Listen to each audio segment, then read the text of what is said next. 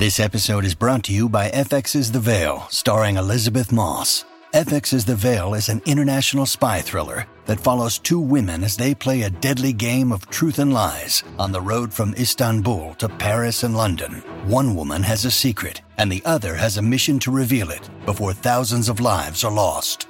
FX's The Veil, now streaming, only on Hulu. This episode is brought to you by Shopify. Do you have a point of sale system you can trust, or is it a real POS? You need Shopify for retail. From accepting payments to managing inventory, Shopify POS has everything you need to sell in person. Go to shopify.com slash system, all lowercase, to take your retail business to the next level today. That's shopify.com slash system. Welcome to the New Books Network. Hello, everyone, and thank you for tuning in to this New Books Network podcast. My name is Catriona Gold, and I'm a PhD candidate at University College London. Today, I'm very excited to be speaking with Ruth Wilson Gilmore about her brand new book, Abolition Geography Essays Toward Liberation, which came out in May 2022 with Verso. Ruth Wilson Gilmore is Professor of Earth and Environmental Sciences and American Studies at the Graduate Center of the City University of New York, where she is also Director of the Center for Place, Culture, and Politics. She is also the author of Golden Gulag and Opposition in Globalizing California. Abolition Geography, her latest book, is a collection of Ruthie's writings spanning the past three decades, including talks, interviews, and three pieces co authored with Craig Gilmore. This book was edited by Brenna Bhandar and Alberto Toscano, who also provide its introduction. So, without further ado, welcome to the podcast, Ruthie. Hi, it's so good to be here. Thank you for inviting me to join you today. Thank you. Um, I'd like to start by asking you to tell me a little about yourself, your academic trajectory, your activism, how those intersect. What would you like readers to know about the work you've been doing? Oh, sure. That's a great question and a nice way to start. Well, first of all, I'm 72 years old. And um, I have had a really a wonderfully complicated life. Uh, part of it in academia, a lot of it out of academia, but also always one with a, a bend toward trying to understand the world in order to change it. So the intellectual activity is always present, whether or not I've been involved in um, academia as a student or as a professor or as a scholar for that matter. And um, I went back to school in the early 1990s when I was in my 40s to study geography because, as um, I think I mentioned in one of the pieces in this book, it seemed to be one of the last materialist disciplines, one where you could really talk about the real world in its symbolic as well as um, political economic um, uh, aspects and try to figure out how things were changing and toward what end, and particularly, and this is my interest throughout my life, how ordinary people organize their energy and institutions to make their own lives better. Fantastic. Thank you. Um, well, tell me a bit then about how this book came into being because it, it i mean it spans three decades right? And it's a it's a huge amount of, of writing. It's a big book uh, with lots of fascinating insights in. Could you tell me a little bit about the writing featured in the book?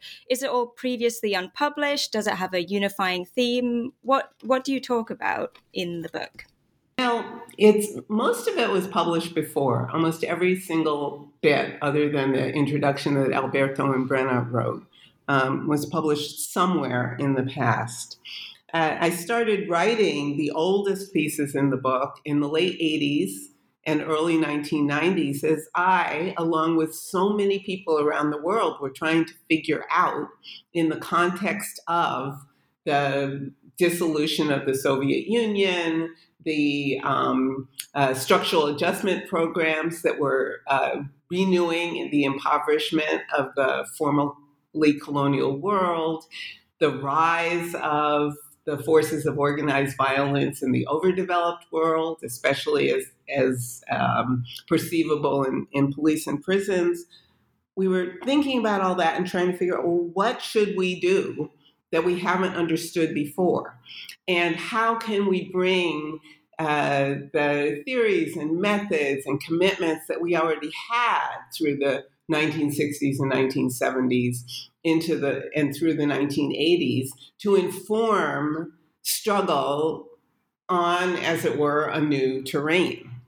Um, so I started writing to figure these things out because that's you know one of the ways that we many of us think is by writing and and a lot of the writing that's in the book um, originally appeared in the public as talks, and therefore I had a lot of interaction with people and revised my thinking, and I think I hope sometimes sharpened it. Um, and so that's how those pieces emerged over time.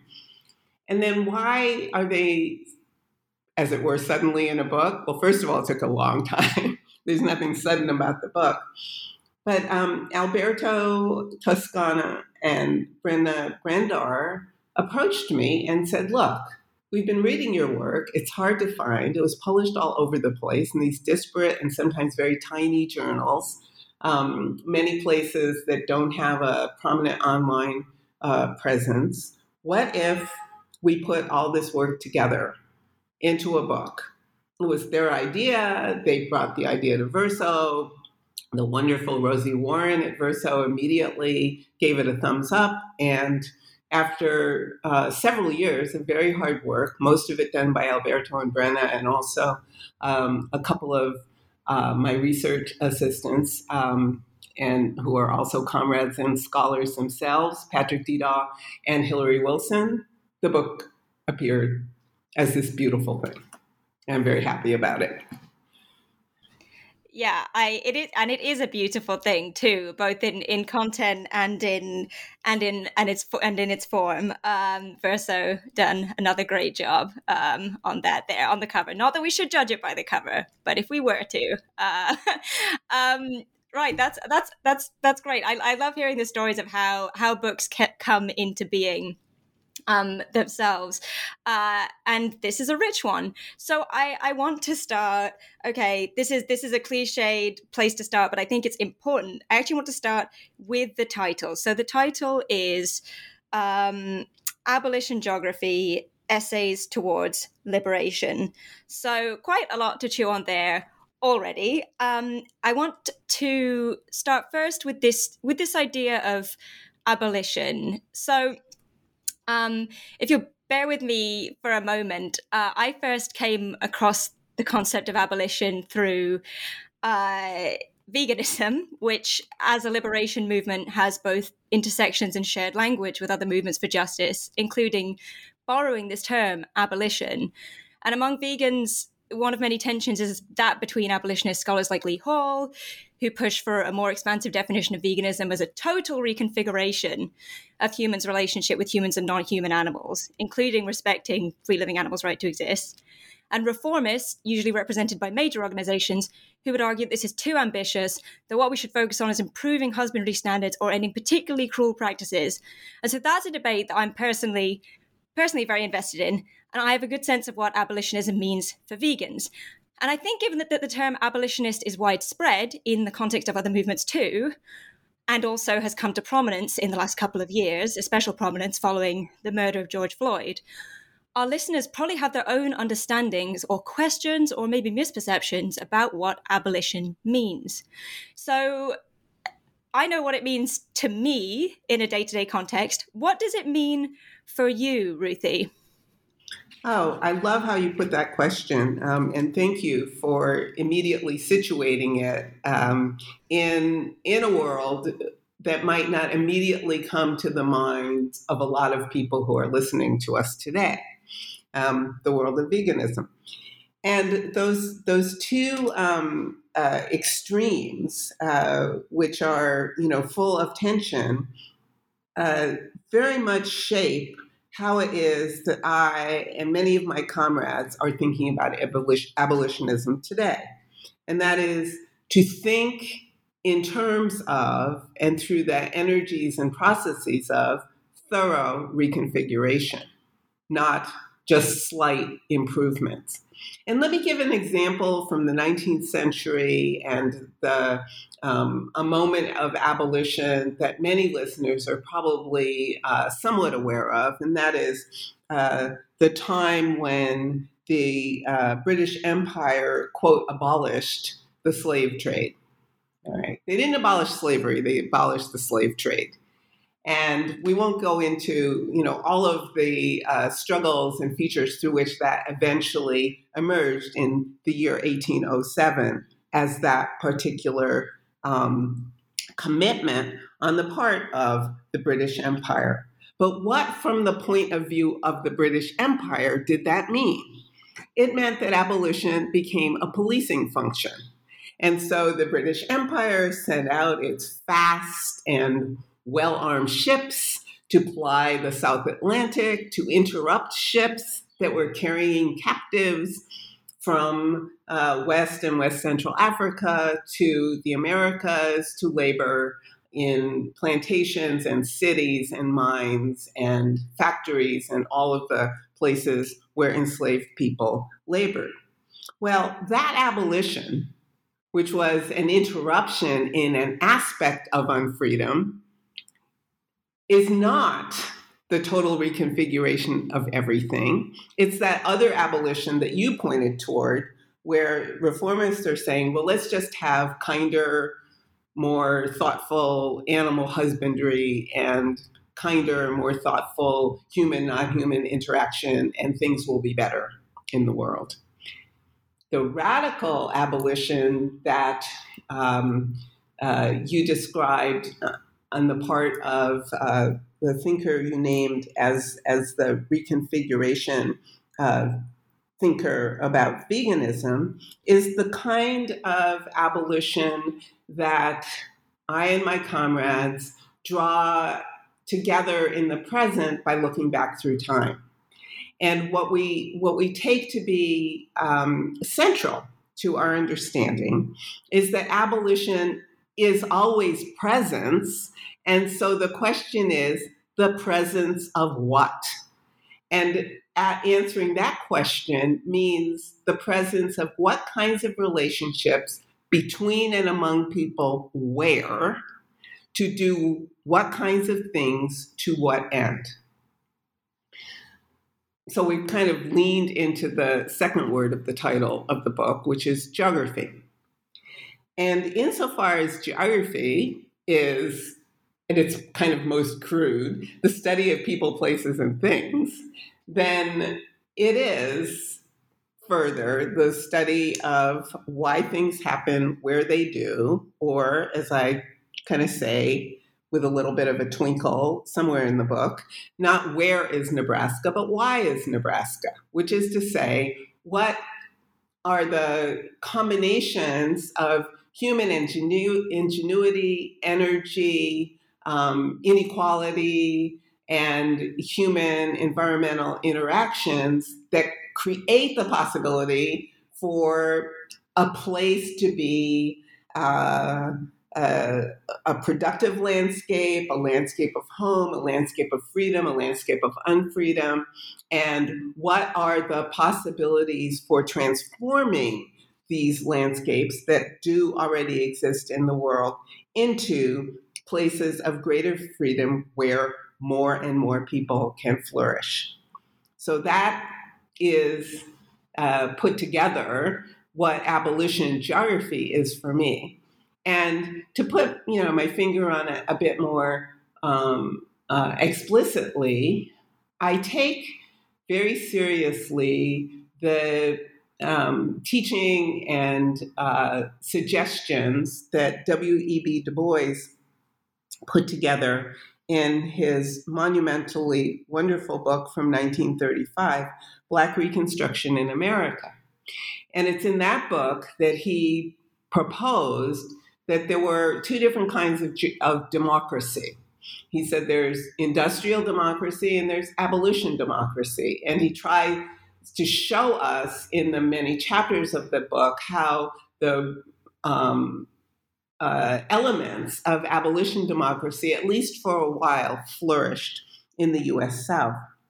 And I and many other scholars um, have looked around the world to see other examples of abolition democracy flourishing. So, um, Angela Davis wrote a book uh, or put together a book of, of her lectures on this topic. Christina Heatherton has a new book coming out in the fall that that lifts up the kind of uh, what she calls the abolitionist international of the 19th century that gives us some insights into radicalism of the 20th century there are there are many examples uh, some of them uh, short-lived others with uh, fairly long um, lives where we see people making abolition geographies by reconfiguring thoroughly relationships of people, natural resources, the environment, and strangers, all of the above.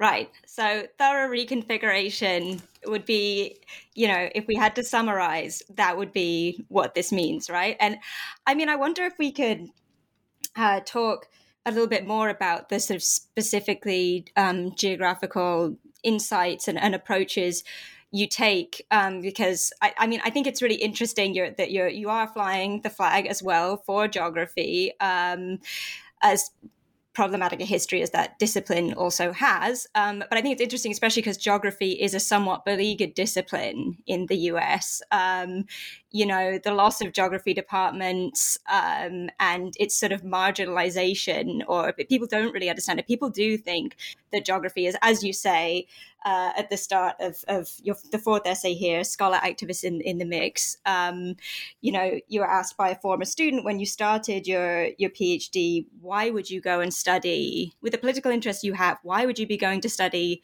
uh, where is Nebraska? As you say, as you say, the question is not where is Nebraska, but why? Why is Nebraska? Um, and so, I mean, yeah, how how do geographers try, or how, how have geographers have tried to get at these at these these questions? Um, and yeah, how do you how do you find yeah being a geographer, making making those interventions and engaging with sort of other scholars? Do you find there is an understanding of the of the contribution that geography brings, or is that something you have to keep um, keep hammering home? Um, yeah and i'd also be interested in in with i mean within and, and outside geography um, i mean you mentioned du bois i'm also i'm also wondering who else who else's work has been influential you know um, in shaping your your thinking mm-hmm. well it's very interesting that um, that you raise the fact that geography as a discipline in the United States has been very beleaguered, and indeed it has. Um, many, many, many, many, many geography departments closed um, between the uh, latter part of the 1930s and the early part of the 1950s.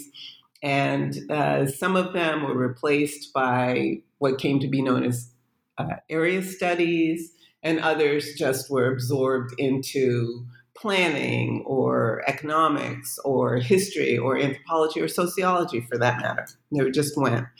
And, and of course, part of the reason for that um, beleaguered state was that a good deal of uh, late 19th and early 20th century geography, like a good deal of other um, uh, leading social science and I'd say across the board disciplines in uh, higher education, in the English speaking world, as well as beyond, had taken um, up the work of justifying uh, inequality between and among uh, peoples, between and among uh, nations, between and among the colonizer and the colonized, between and among the free and the unfree. It, they were working very hard to make all of that seem natural, necessary, and inevitable. And um, where geography went uh, a bridge too far was to embrace many of the principles and practices, heinous, of um, eugenics that were also extremely formative for Nazi thought. Now, Nazis did not have to look to geographers to um, develop um, many of the uh, insights and practices that they put into um, into action uh, during the uh, rise and then decline of what Mark Mazower calls Hitler's empire.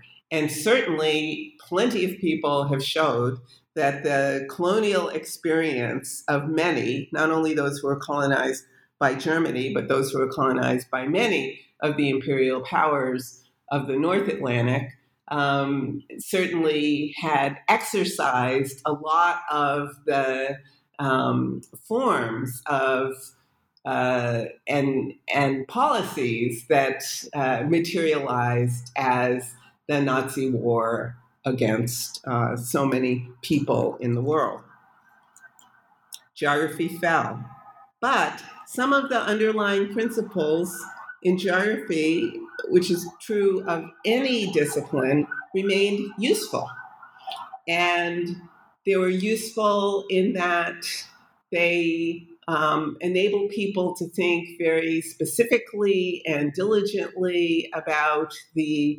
Um, uh, I keep repeating this and I will repeat it more as we talk, but the relationships between humans and the environment, um, the, uh, the particular ways that in various um, uh, climates and with various uh, combinations of um, natural and other resources, that the land can uh, flourish, that that people and non-human life can flourish together.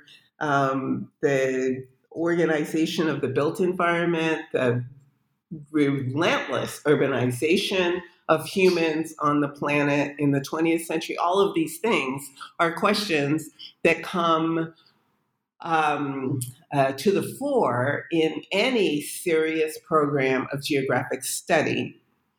And in fact, maybe I'll, I'll pause here to remind listeners that that word geography is geo, world, graphy, right. So it's not only right about the world, but it's also how we humans, in relation to all of these forces that are not human, organize and reorganize the planet. So it's it's how the world is written rather than who writes about the world that matters.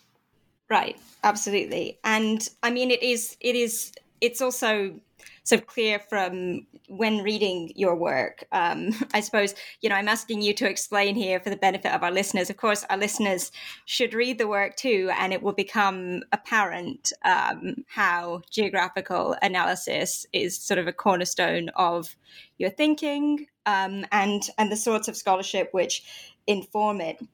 Um, I think yeah, I think there's there's I think the fifth essay in this book um, race and, and globalization has a sort of uh, is is a really excellent I think introduction to uh, a lot of the ways in which questions um, these questions are geographical questions questions of injustice so I mean you talk about how um, the movement of prisoners uh, is a, a, a, wealth transfer between poor communities um, effectively. I mean, you talk uh, in Golden Gulag, um, which maybe maybe you might want to say a few words about. Um, uh, about kind of yeah those those fundamentally spatial economic uh, aspects of prisons so not just a sort of question of moral outrage but it's also a question about what prisons are doing for whom right that's that's something else you ask throughout and what what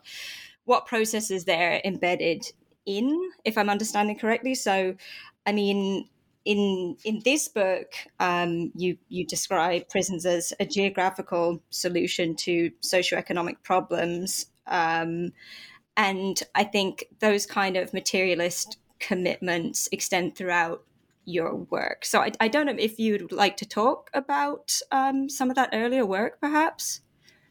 Sure, I have that book right here.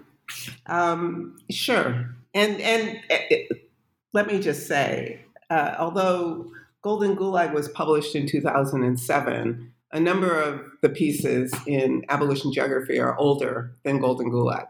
I, I, wrote some of the pieces in abolition geography before I went back to school. I wasn't a scholar; I was a dropout, and I was, you know, involved in political work. And uh, in in that context, thinking and writing, uh, again, not for to make a career, but to figure out what to do next. So, thinking about um, your question, as you put it, that. Um, uh, the movement of prisoners is uh, a form of wealth and also income circulation transfer. Brings us actually to something more fundamental that I want to talk about first, and then we can go back to prisons. That is um, the the factors of production that make anything possible are um, land and labor, which is say human energy and innovation, and ingenuity and persistence. And um, very often, uh, some kind of money or or other um, medium that makes it possible for people to get things that they don't have so that they can do what they want to do. And our capacity to organize ourselves and each other to do these things.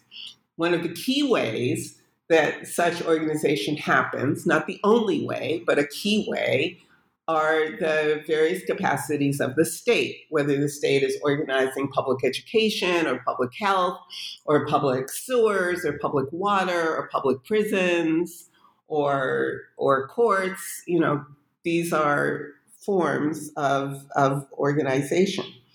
So uh, in studying, as I did, to shreds, how it happened that the state of California set out to realize what one of its analysts called the biggest prison building project in the history of the world. Um, this was in the early 1980s. The uh, analyst said this. I started with these fundamental factors of production to ask well, how did they become available? Why weren't those factors, land, labor, money, state capacity doing other things. Uh, what was the relationship of um, uh, capitalist firms in California, one of the richest um, territorial units on the planet? If it were a country, it would be one of the biggest economies, top 10. Why was all this land available? Why was all this labor available? why was all this state capacity that wasn't developed to put people in prison turned to that activity? And the answer, the explanation, couldn't be, and indeed turned out not to be, something called crime. It was, however, a combination of what I've come over the years to, to describe as a combination of, on the one hand, organized abandonment that modestly educated people in the prime of life who, in a different political economic configuration, would be making their livings and supporting their households, making, moving, growing, and caring for things and people. As that shifted away, we have surplus people whose labor capacity was not absorbed into the political economy in that territory in any other way. And I can go through a similar dis- uh, discussion of what was happening with land, especially in rural areas, but also urban. And I could go through an explanation of where the money capital came from that might have been used and in earlier iterations of public finance was used to build highways, roads, dams, schools, hospitals, housing.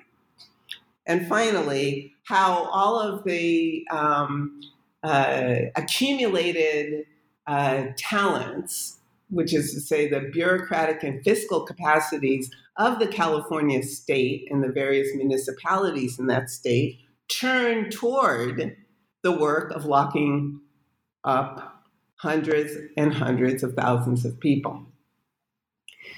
I go through all of that detail to emphasize that the factors, as I keep saying, that cons- came together in the biggest prison building project in the history of the world could have come together differently.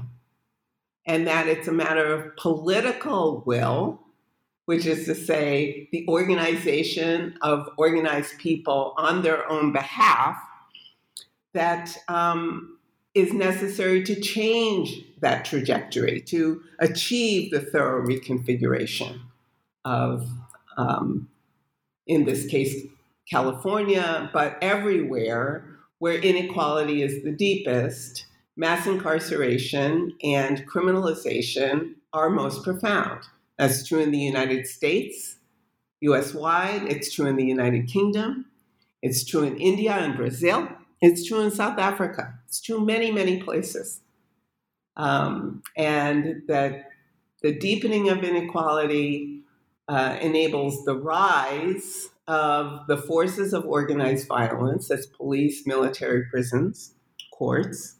And that deepening uh, becomes more and more profound as the organized abandonment that produced the crisis in the first place um, uh, refreshes and renews itself.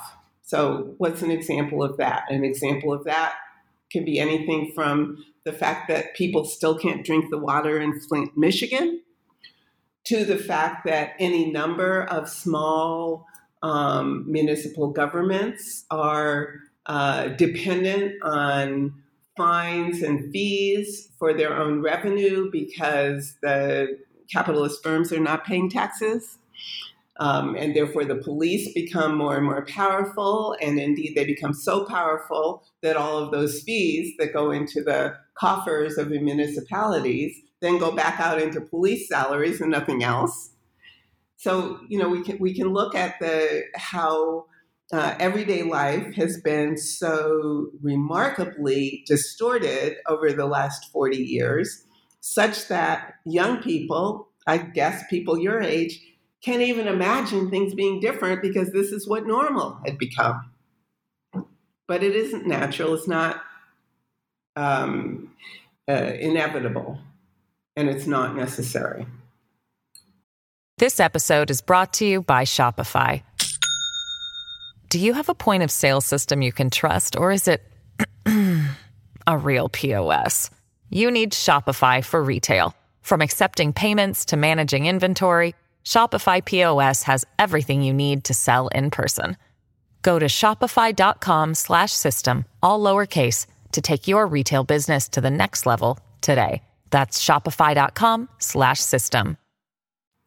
Right, absolutely. I, I mean, I think um, you you talk quite powerfully, you know, about these sort of uh, yeah, materialist uh, aspects, but also their and also their intersection with the cultural questions of, I mean, what we are able to imagine, right? So I think, yeah, I really liked also your interview with uh, fellow geographer and, and, artist Trevor Paglen um, in, yeah, in this same volume here, Abolition Geography and you i mean you say there that so you're talking about the military industrial complex and and also and also you talk about the the prison industrial complex. Um, but you say of the military industrial complex that it's had a huge cultural effect uh, on this country so you say that one of the key cultural effects of the military industrial complex has been to constantly refresh, renew, and reinvigorate the cultural violence that hold this that holds this country, that is the US, um, together.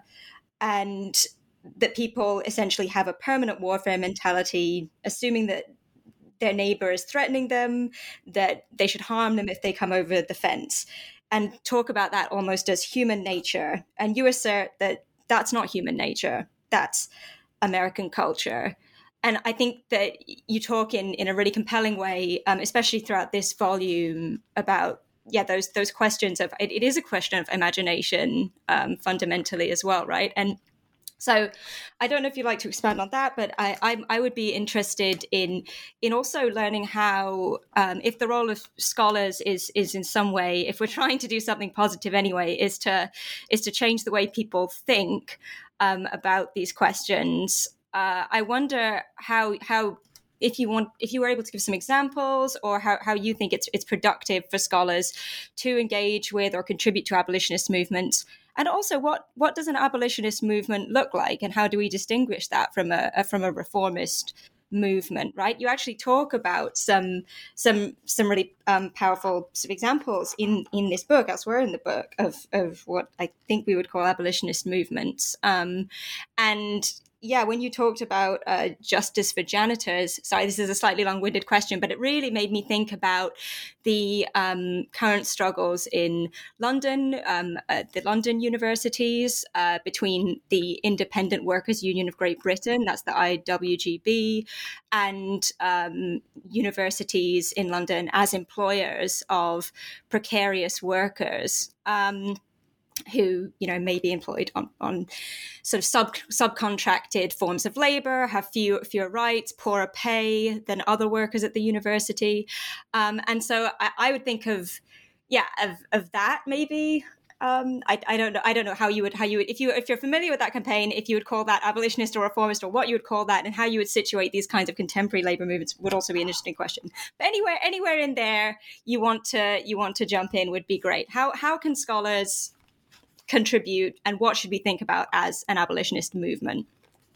All right, how can scholars contribute? Is is I mean, it's a great question, and I don't think I have a quick answer, but there is something I want to say as an aside before I come back to some of the contemporary struggles like the one that you just described that I see as as as full of um, abolition uh, or um, the way I put it with in a conversation at the LSE I, I had not too long ago um, that have abolitionist characteristics uh, without necessarily the people who are organizing those struggles thinking of themselves as, oh, yes, we are abolitionists. I don't think that that's a necessary thing for the outcome to be um, enhancing movement toward liberation.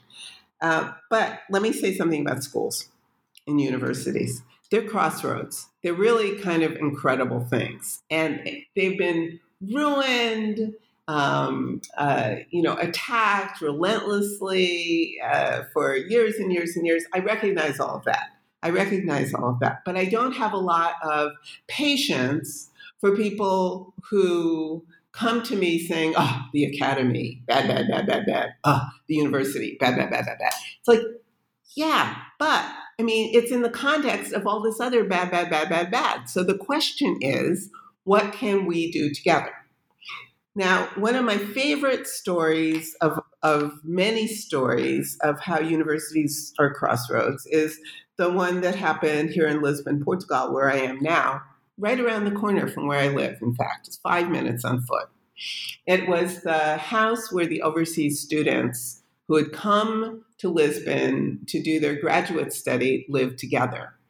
Um, in the under the dictatorship, under the Salazar dictatorship, when Salazar had unilaterally declared that the overseas, the colonies were not colonies anymore, they were just overseas provinces, and therefore Portugal was not a colonial power. Um, the the the dictatorship, the Portuguese government, worked very hard to identify and train up a comprador bourgeoisie everywhere that Portugal had a colonial presence, right? And that was true also for the British Empire, the French Empire, all the empires did that. They all did it. They all trained up local bourgeoisies um, uh, for a, a couple of reasons. One was to have somebody, you know, on the ground whose relatively elite status might make them uh, more, as it were, loyal to the colonial power and less so to um, um, uh, the colonized, and also because it was pretty clear from the early part of the 20th century that the costs of colonialism were going to become prohibitive, and therefore the goal should be to establish relations in the colonies such that when when independence happened, there would still be a political and economic circulation of um, of money, resources, talent, and so forth. All right, so that's all background for, for our audience to understand that when Amilcar Cabral and Agostinho Neto and other people who wound up being among the leadership of the anti-colonial movements in places like Cabo Verde, Guinea-Bissau, Angola, and Mozambique, and elsewhere, came to Lisbon for their graduate work, they were brought here to be the comprador bourgeoisie. They were compelled to live with each other because of segregation. They got to know each other, and it was one of the ways that they built their revolutionary consciousness, right? It's one of the ways they did it. So they lived around the corner, they had clandestine study groups, and when they were ready to continue with uh, revolutionary um, organizing that they had already started on, they slipped out of Portugal and, and went on and, and, and eventually commenced the wars that led to um, liberation. In the context of what they did, it wasn't merely the fact that they uh, managed to meet at a crossroads that mattered, it also was important that people spent a lot of time, not because they were academics, but because understanding how change happens matters, that they figured out, um, for example, an entire very um, uh, uh, uh, elaborated education system for, for example, the peoples of Guinea Bissau 99% of whom were not literate at the time that that revolution started. And the education program that arose in the context of that revolution is best known to most listeners of our conversation today as Pedagogy of the Oppressed that Paulo Freire is um, uh, most strongly associated with. Freire went to the revolution in Guinea Bissau and learned a lot of what he then, you know, as, has has helped to make uh, a popular movement around Latin America and the world. So all of these are examples of what's possible if we take seriously the the not only that universities are crossroads, but that we can bring together a lot of thinking and ideas and interactions that might not otherwise happen. That's that's all. It just might not otherwise happen. It's a modest thing, but it's also true. And I want to say one other thing about Cabral. Um, not uniquely, but notably, Cabral was kind of in the margin of, of, of being a geographer. He was an agronomist. And agronomists, um, like geographers in general, are people who um, are compelled to understand the relationships of people and the places where they look, live in order to figure out how to reconfigure those places to make them flourish. And it's it's kind of well known that many, many, many agronomists in the in the decolonizing world became leaders in part because they understood a lot of things and could share that understanding with people, not because they were sort of naturally the bosses. Right, which uh, I suppose, uh, yeah, optimistically, maybe we should say we could say is uh, is yeah, as you as that's adjacent to geography. That that is that could be, or perhaps is something we should aspire to as geographers is to is to use that that actual in depth understanding we have or should have of what we study um, to yeah convey the stakes um, and explain the dynamics to people um, as well as of course supporting supporting um, liberation movements or you know abolitionist oriented uh, movements as and when we encounter them right? Um, yeah i i i mean I, I know that I know that you're continuing um, in this vein of, of educating uh, other scholars and the public um, in your work. I, I, I wonder if you could talk a little bit about what you're working on now, uh, what's what's next for you, or what can we expect to see from you? Sure. Um, I had a note to myself here. Yes. um, what's next? Um, the the book that I'm I'm madly finishing up now that will come out in in October is called Change Everything, um, which is another way of saying thorough reconfiguration, and uh, the it's it's a it's a collection actually of lectures um, that that I gave in, in a variety of contexts that kind of arose generally because of some kind of crisis and then turned into uh, a way of, of thinking about the world and the various strands that you and I have been discussing in our conversation today. And what I find the most exciting about about thinking these things through is thinking about how many different um, currently um, active organizations of completely different types are doing work that, from my perspective, seems to be trending toward abolition in the radical sense, the thorough reconfiguration sense. So I'll give you some examples. Um, one is the MST, uh, the landless workers movement in Brazil that's just celebrated, I think it's 38th year. And the MST has, has arose in the rural context of uh, Brazil, uh, mainly uh, working with, uh, as its name tells us, landless workers to figure out how to take control of, which is to say, occupy lands in order to create the conditions for um, uh, stable and secure uh, communities. So the MST in rural areas does a lot of agricultural work. There's schools, there are villages, there's everything. And um, it, currently, it is the biggest um, uh, producer of organic rice in Latin America and the rice is sold um, to at, at, differential prices uh, to various um, uh, communities as well as given to people who, um, for example, people in Venezuela, because of the U.S. embargo, are having a hard time getting adequate nutrition.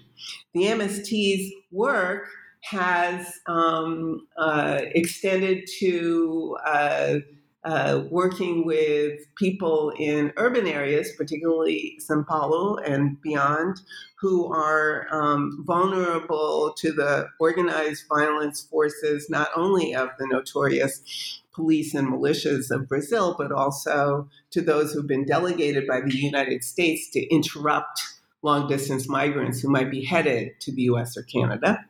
And so they've been doing work in, in creating um, uh, uh, systems of shelter and safety for long distance migrants coming through and working to uh, combine um, the energies and capacities of people moving through with people who are living in precarious situations um, in urban Brazil.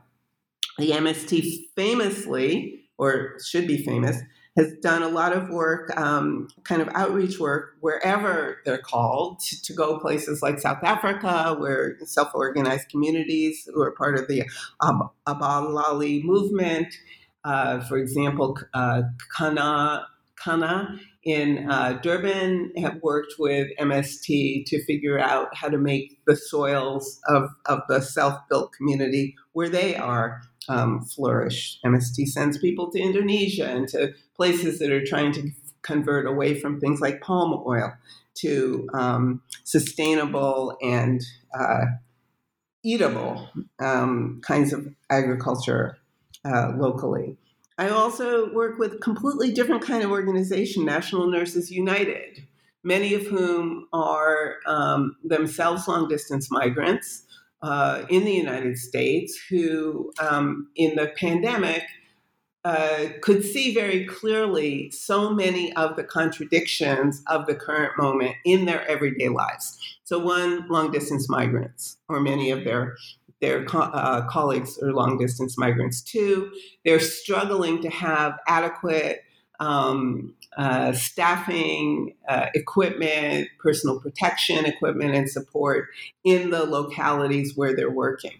And in those contexts, they have had to organize their local unions, but what are they fighting against? They're fighting against a global behemoth um, that owns uh, uh, so many of the hospitals. So the global, local, internationalism are all very apparent, you know, in the face of uh, the pandemic and the sorts of um, devastation that the pandemic has moved through communities. So the nurses have put together really remarkable um, uh, uh, uh, agreements um, in their annual um, uh, conferences, uh, resolutions that demand reductions in policing and prison expenditures and demand free health care for all. Uh, so that's another example.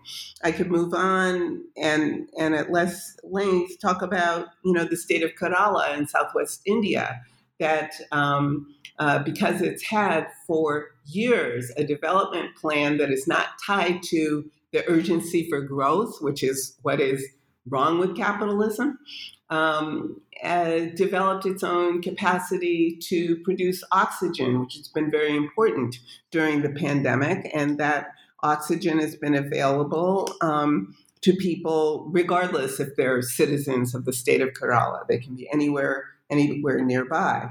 Uh, there are many, many other uh, examples uh, that I could give you. So these are things that I've been thinking about a lot, people I've been talking with. Um, I have learned over the years from uh, the folks I've mentioned, but also people like Sonia Vaz Borges, who wrote an, an amazing book about the PAIGC liberation education struggle that I talked about when I talked about Cabral, Maithri Prasad, who is um, an economist from Kerala, um, the Patnaiks, uh, Stuart Hall, Walter Rodney looms large in my imagination as all, at all times, as does Claudia Jones. I mean, there are just so many people whose work um, has mattered to how I go about thinking about things.